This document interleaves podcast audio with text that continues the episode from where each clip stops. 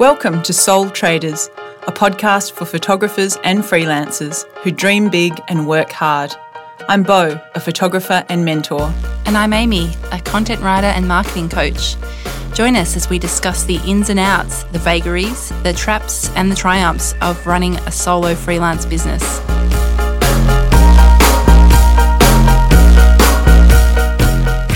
Hi everyone, today we've got a different format. Amy couldn't make it today, so I found someone heaps better. Tommy Spender is the living... Did you like that? Amy's going to listen to this and just be like, Tommy Spender is the living definition of the multi-hyphenate career. Composer, producer, songwriter, performer, probably a bunch of other stuff that I don't know about.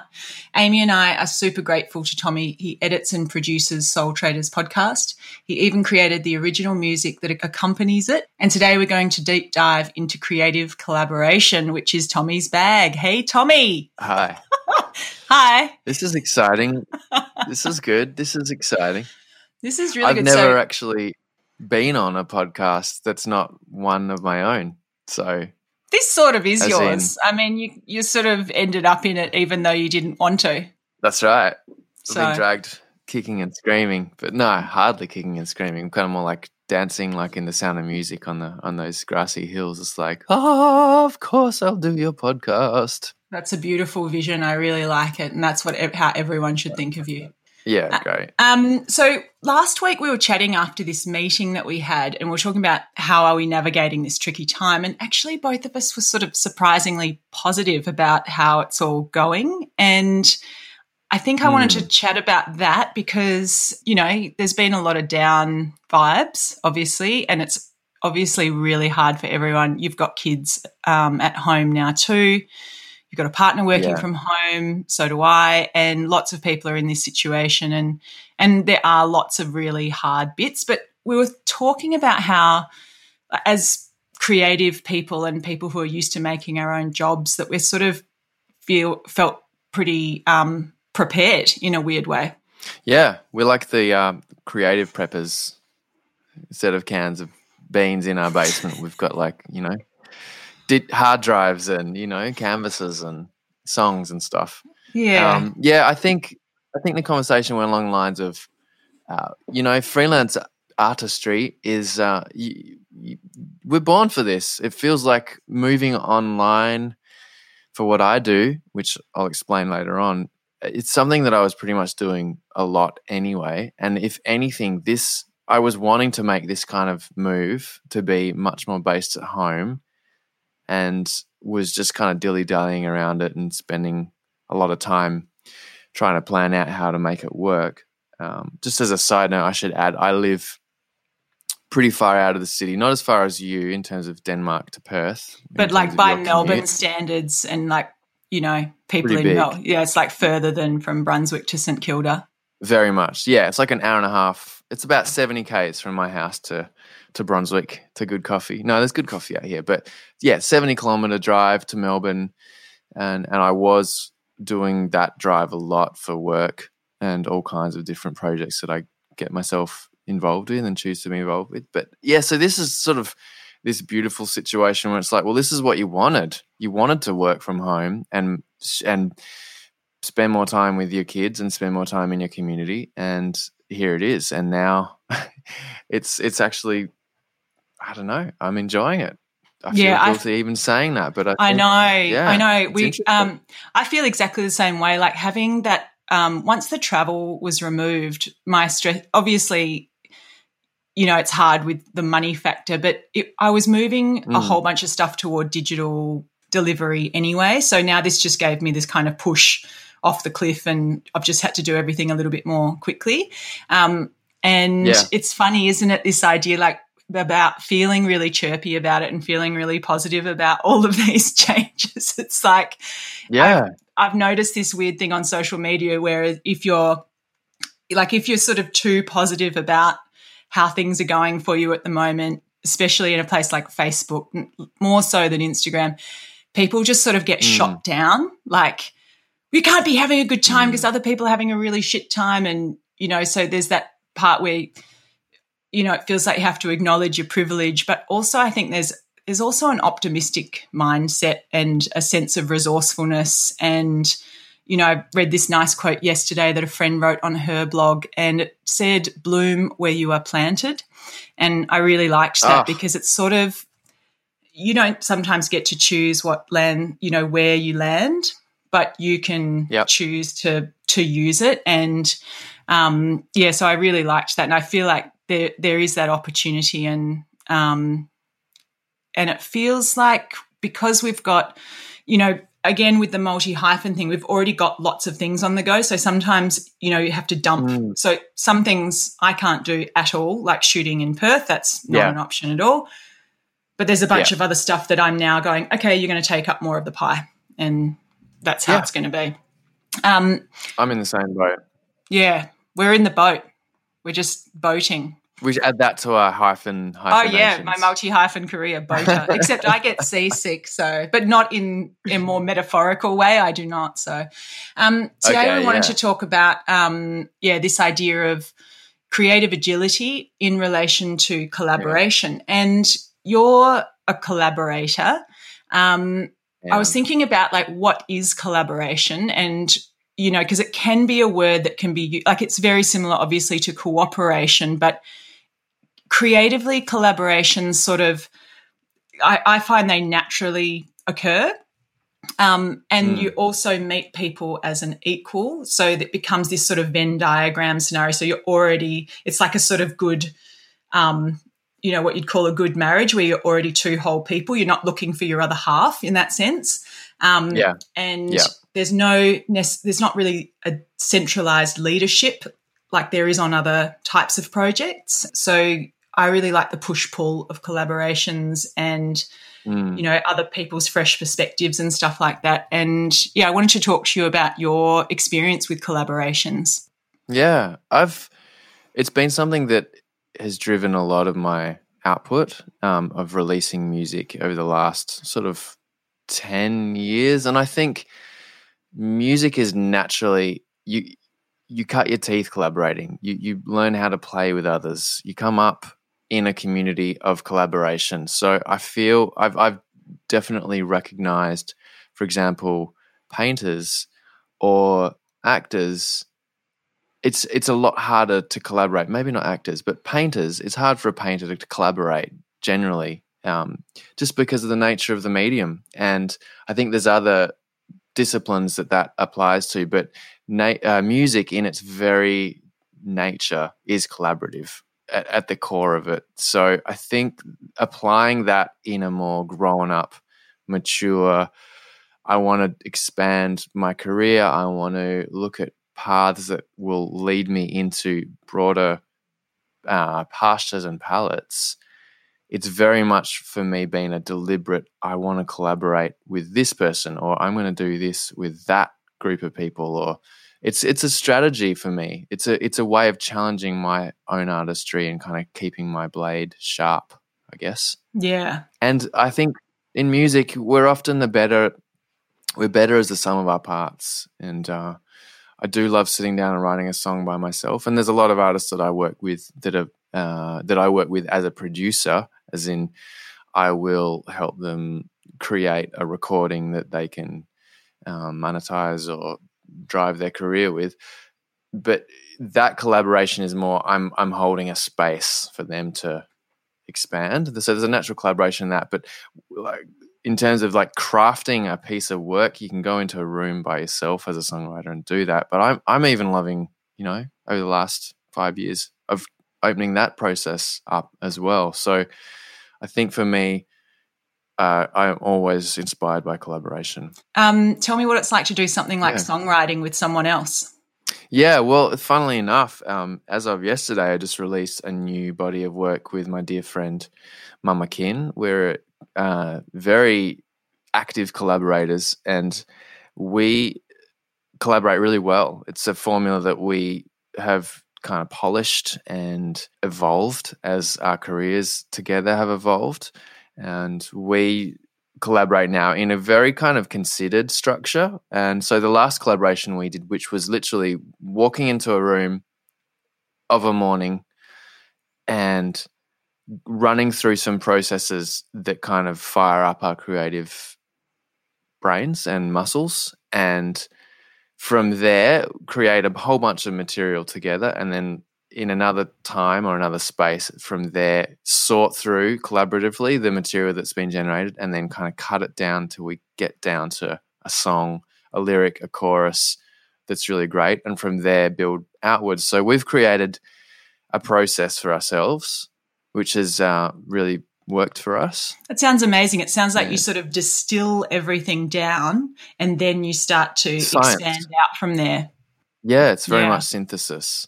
Yeah, that sounds amazing. So one of the most challenging and inspiring things to work with in collaboration is the element of chaos and unpredictability of another person's creative style or shape, and the friction and the fluidity that creates is all part of the process. So, do you reckon that all of that, when there is friction and there's that push and pull, that there's a sort of grounding foundation or set of sort of guidelines or ground rules or something like that sort of underpin a collaboration?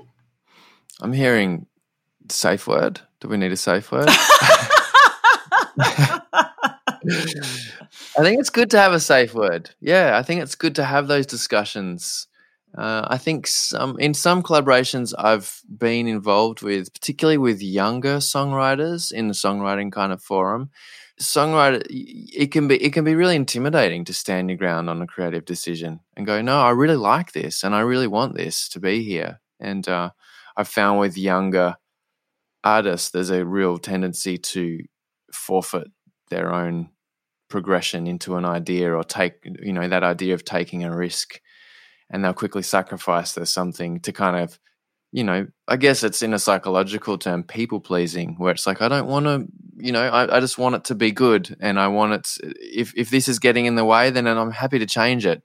So there's a fine, there's a discussion that needs to be had about that kind of process, which can actually be detrimental when someone's just like letting go and not standing their ground. Yeah, that's pretty interesting actually, that point, because when you're in your own creative process and you meet those points of risk where, you know, which is where all the magic and all the good stuff is, how that risk stuff overlaps with another person's perception of, you know, that idea that you were talking about with the throw everything away, you know, the kill your darling sort of stuff, and also being able to persist forward with things, being able to throw things away, that part of the process is really interesting. I was thinking in some ways, like the idea of ground rules, I wasn't really thinking safe word. I was thinking more like the idea that you have a sort of – so firstly, I think to collaborate well you have to have a shared goal in a sense, like a sort of shared pathway somehow. So it doesn't mean that the goal is like a set –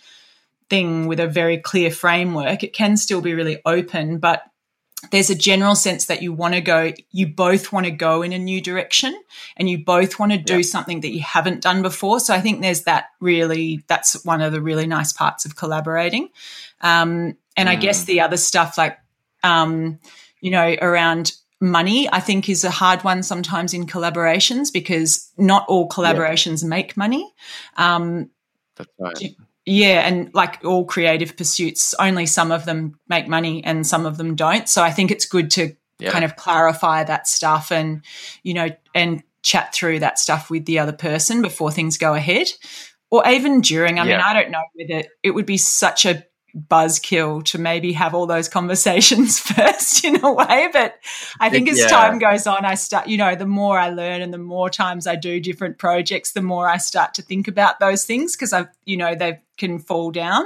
Absolutely. Yeah. And I guess it's a what are your expectations, you know, as when you're going into a collaboration, what are your expectations? You know, is it an ongoing complicated thing that you're about to do, or are you just literally going to sit down and be creative together for the sake of it? You know, I think that's a great – I mean, most artists would have a general sense of that before they sat down. And then there's that beautiful thing of play, where it's like, we're just going to sit down and play, and from there comes, you know, a larger scale project that needs more of that kind of you know, grounding into finance and legalities and, you know, intellectual property splitting and, you know, all those kind of black and white conversations you know, that need to happen.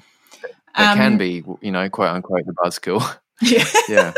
It's sort of a buzzkill, but it's interesting because on Soul Traders, our the podcast has a lot of people have written back to me and said, "Oh, I really enjoyed the episode on pricing because nobody ever talks about it." Yeah. So I actually think people they're the sorts of things that I think people shy away from those conversations, but they're pretty. They're pretty important. I think to be very important, clear about, and I think in some ways it can be the opposite of a buzzkill because it's like once those things are clear, now I can be really creative. Now I can approach this as an experiment because I know it's got these parameters.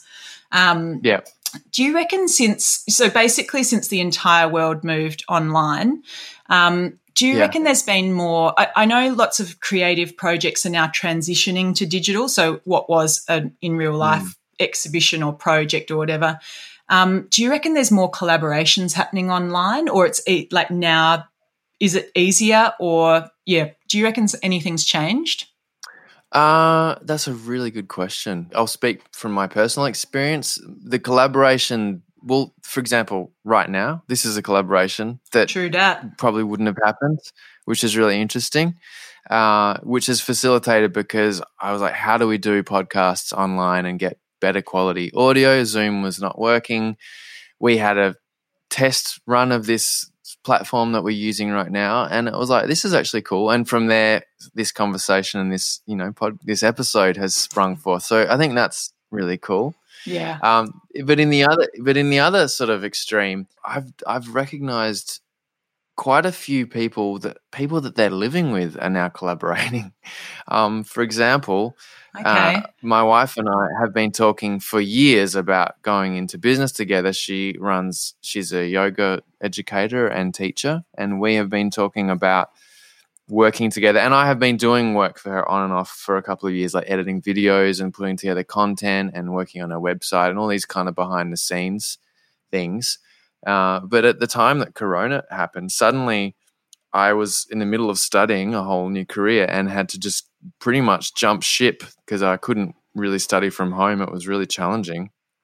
And so we're now collaborating on this new business venture, which wouldn't probably have happened quite as sort of thick and fast as it's happened without having to pivot quickly. So I think it's interesting the collaborations online are different and the collaborations because they're responding to collaborations that are happening just through the mother, you know, what is it, the mother of invention? Necessity, you know? Yeah. The mother of invention, yeah. And I also I was thinking about the word pivot because I feel like it's – going the way of authentic and vulnerable. It's just being so overused out in social media land. But I do still love the essence of the word pivot means that you have a strong foundation. So you've got one leg still down, but what you're doing is lifting up and moving on that other leg. So you've got all these skills that you'd already built and that you're already using in your foundation, and you're spinning around. So you're not necessarily running here or there.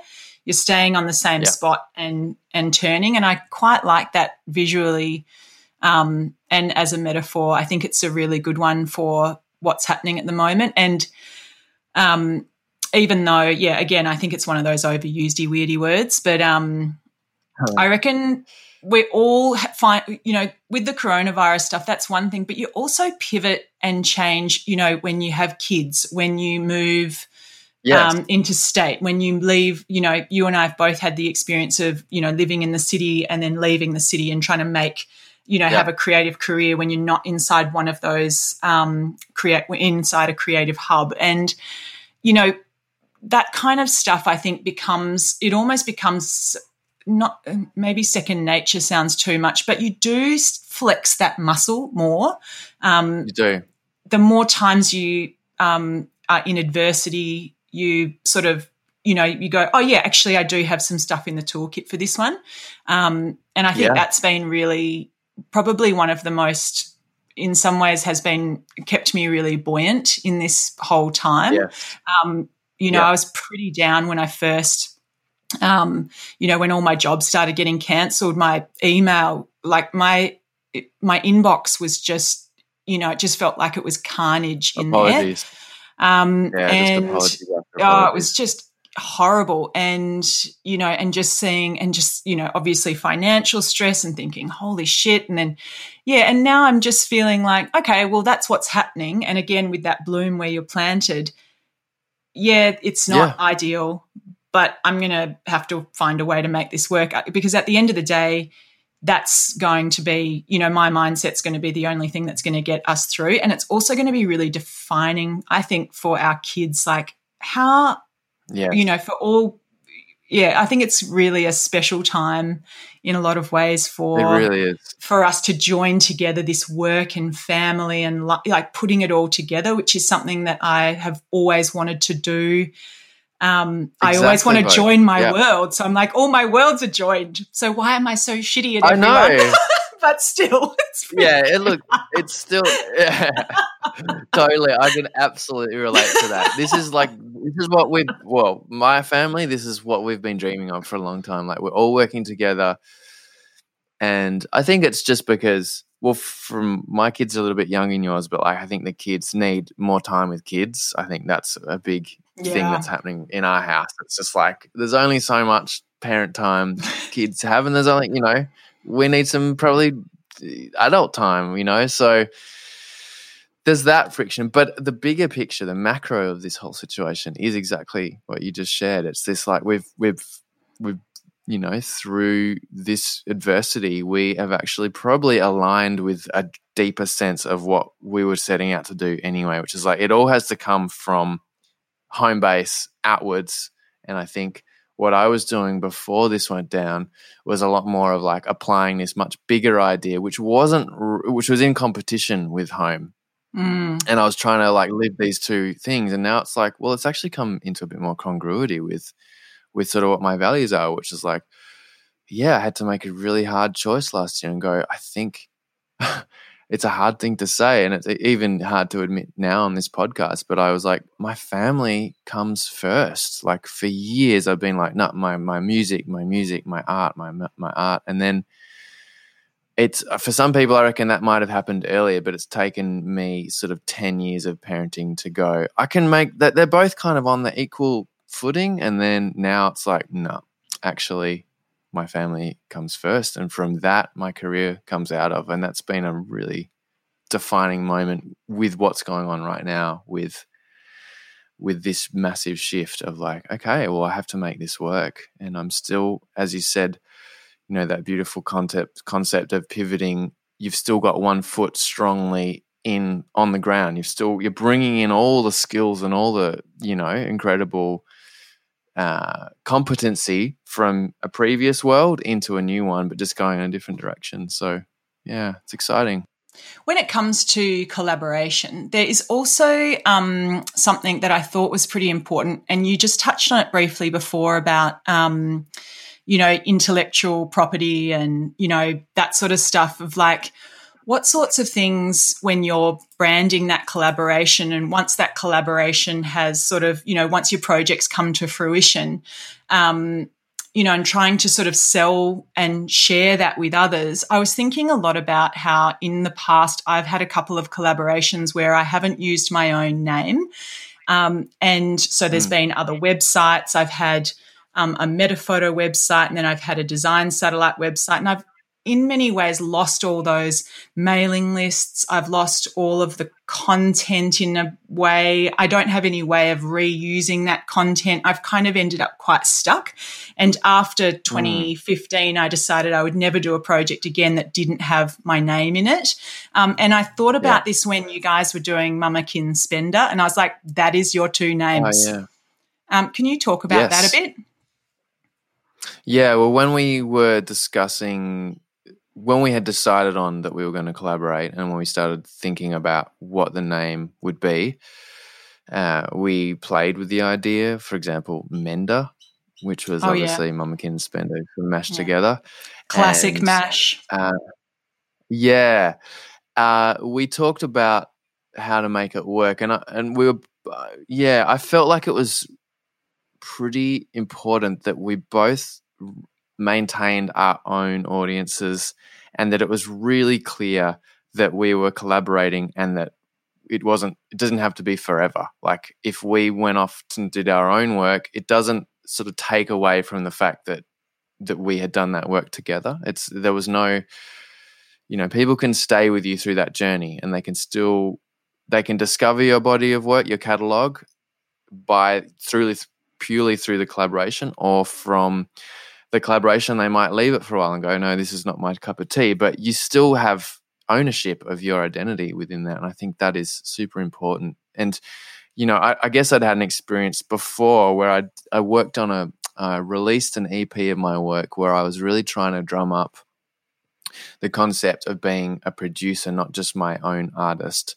And I was fortunate enough to work with some pretty big name artists, and one of them was Gotye, and that I worked also with Kimbra, and there was an artist called Clary Brown. There's quite a few different artists that I worked with on that project, and from there I'd had a very clear idea where it was going to be branded Spender, or it was going to be, for example, the song name, which was, I'll give you the example of the one I did with Gotye, which was Hotel Home via Gotye. So I was trying out the idea of via or via because he was actually singing my song word for word, and the collaborative aspect of that was literally he was singing my song, but I wanted it to also be his sort of stamp on it. So it was quite tricky and interesting, because in music aggregation and metadata you have to sort of, particularly streaming platforms, you have to be quite specific about how that would be searched and labeled, because some people would search in, for example, Spotify, Gotye, and up would pop my song, and people would say, well, why is this song Spender? This has got nothing to do with Gotye. So you have to kind of think of all these almost visual cues that make sense constantly for people to pick up the box in a visual way, and go, oh, cool, this is, a box of cornflakes, but they're organic, or that, this is a box of cornflakes, and instead of made by Kellogg's, this brand, this month's cornflakes were made by some other brand. I don't know if that's a good, that's probably a terrible analogy. You do not know your cereal brands at all, Tommy. You really. I don't. You've just been eating organic oat. Yeah. I've just been living off steel cut oats that I mill myself. You really have. Anyway, interesting. I hope that makes sense. Yeah, it really does, because I've had the experience. So I collaborate with my friend Rose McGurian of Many Peaks Assembly, and we have a collaboration called Wong and McGurian.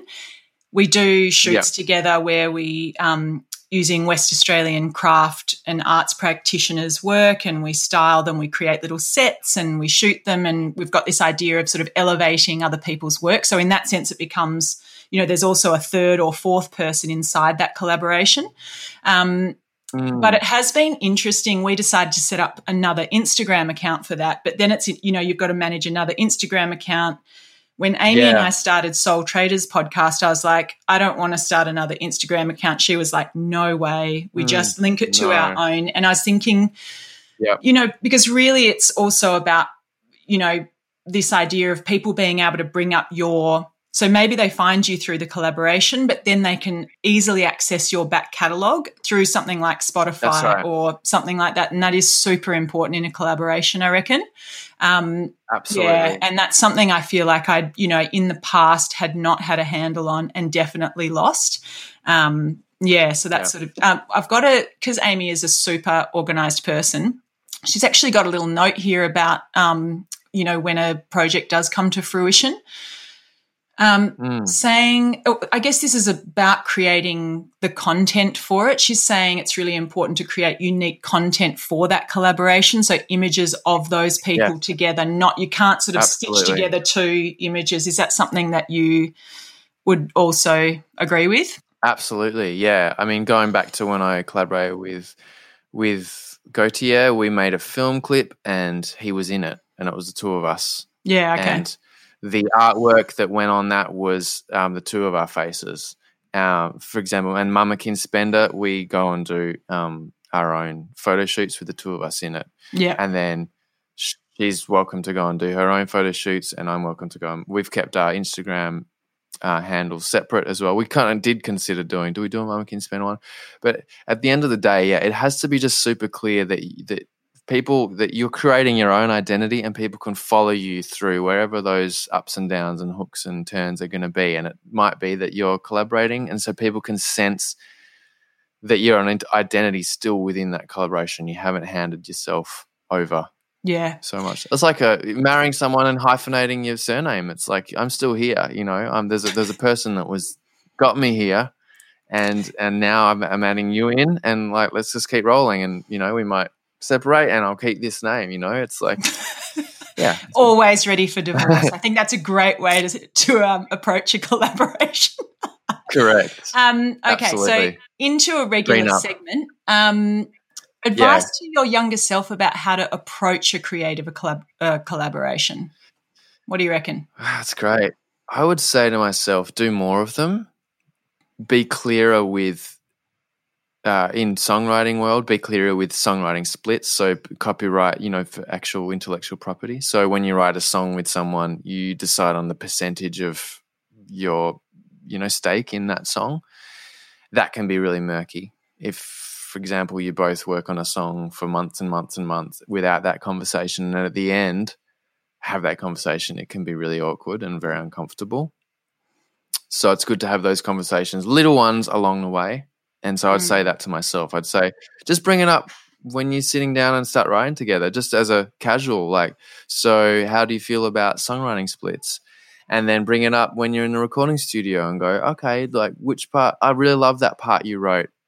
That's, you know, identifying not so much your own, you know, that you've bought, because that can sound insecure, as in like, this is the part that I'm bringing, just to recognize the other person's part and go, this is really great what you're doing here, so that it's kind of clear that you're recognizing that they're bringing in, you're appreciating and recognizing their contribution, and it's really clear that that's what they're bringing. That creates kind of a language and a context for those conversations to be had around splitting the copyrights of work. Yeah, I reckon for me, I don't know if advice to my younger self, but maybe advice to like other photographers. As a photographer, you get asked to collaborate a lot, but it's actually code for we're not going to pay you. So I think it's sometimes the word gets misused. So I would say to be careful that you're not being asked to basically work on someone else's project for free, and that if it's a true collaboration, you meet as equals. That would be my kicking goals. What is happening for you this week, Tommy? Yes.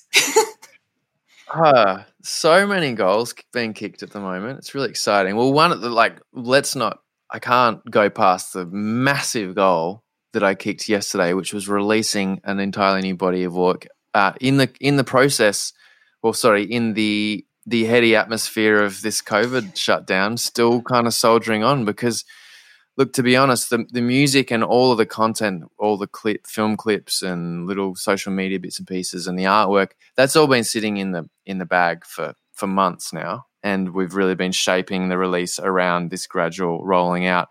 But we did have to have a very frank conversation, because we were due to release a week after everything kind of shut down, and sort of, you know, we had to kind of go, are we still going to put our work out? Is it going to get lost? Is it really inappropriate to be doing this at this time? Yeah. And the resounding feedback was, now is the time to do it. This is when people are going to need work and music and art and positivity and insight and, you know, things that make them feel connected. So we, soldiered on. So yesterday, as of, Thursday the 9th of April, we released 4 new songs into the ether, and that felt really great. So the goal that I kicked this week was sort of just turning a bit of a hope corner, which kind of just, and just kind of not, just taking in, I guess, that sort of positive, just a bit of positivity, and also just seeing you know, my kids are teenagers, so they're in this really outward-facing space at the moment where they just want to be out in the world and away from their parents. And we've got this pretty amazing opportunity. You know, one of our kids will be leaving home in less than 18 months and now we've got her just snuggling in the home space and it's, we are just, I mean, we're just doing Rocky Punches all the time. We're just stoked. Yeah. It's sort of a bit nasty for teenagers, but it's really nice. Yeah. And the other big goal that I kicked was that I finished, well, mostly finished my website, which has been huge, and I've been working with Orla Larkin on that, and it's just been great. And that's what is that website, though? Can you www.bowong.com.au. Awesome. The good thing about, so that was all part of also going a bit multi-hyphen and just going, a portfolio website doesn't suit me anymore. I actually have all of these other skills and offerings, so I need to kind of show that. So that's been really great. Have you got any podcasts or Instagram feeds that you have listened to or seen this week that you really liked? I am not listening to podcasts at the moment. I've found that, to be honest, now that I'm not commuting, I'm not listening to podcasts. Oh my God, I'm saying huge, massive consumer of podcasts. And that was when I was commuting 12 hours, 13, 15 hours a week. It was just like absolutely like piling through podcast after podcast after podcast. Now that I'm home and I'm making more podcasts and doing more production work, I'm to be honest, like the minute I can get away from my computer and my screen is a good minute. Like I'm just having to remove myself from my phone and my laptop constantly. And, you know, I'm tech guy in my house. So if I'm not trying to set some kid's Zoom link up so they can do an art lesson and then racing off to help someone plug in a microphone so they can film something, and I'm back in my, you know, the minute I can get away from all the tech is good. So I'm sorry, but I have no good new podcast. That is totally fine, and I feel exactly the same. I too am tech guy in my house, so it's like, Mom, the printer's not working. Mom, I'm trying to access this thing, and I need to get on Zoom, and I need to hotspot off that because I can't get the internet out here. You know, like I am just all over it. But I did listen to one podcast because I've also been doing zero commuting. But I really enjoyed it. So there's an organisational psychologist called Adam Grant, and I love organisational psychologists for some reason, even though I don't work in an organisation. He's got a podcast called Work Life, and so he's just done this really great episode on authenticity in the workplace, which I really loved because it was about, you know, he's talking about, so the last 10 years people have just been saying, just be yourself, just be authentic, you know, in your workspace. Yeah. But what he's basically saying is being authentic when you don't have any status in a workplace is actually like stepping on a landmine. So once you've built anyway, and then he talks to all these different people in different organisations about when they have been authentic and it hasn't worked at all, and then when they have. So I really enjoyed it. So I'll put that sounds good. A link in the show notes to that. I reckon it's time to wrap it up. We have been crapping on for so long. We've been crapping on. Great to talk to you, Tommy. It's so good. Great to talk to you. And, you know, maybe do you think that we should just ditch Amy forever, or do you think we should let her back next week? I think she's great. I think we need her. But I think that doesn't detract from how awesome this episode is, but I do... You know, I'm biased because I sit down and make your podcast, but I do love that you guys have got a good flow going. When Amy's back, though, there will be a timer and we will end at 30 minutes. So because she's not here, we've rambled. Thanks for listening. Right. And thanks heaps for the chat, Tommy. Talk to you soon. Oh, absolute pleasure. Thank you so much, Bo. Bye. Bye. Thanks for listening. Please rate or write us a review on iTunes. It'll make such a big difference to us. and help us spread the word. Share this episode with friends who are soul traders and freelancers. And you can find us on the gram by searching the hashtag Soul Traders Podcast, and that's SOUL. If you have a question or an issue you'd like us to discuss, you can email us at soultraderspodcast@gmail.com. This episode was recorded on the traditional lands of the Noongar people.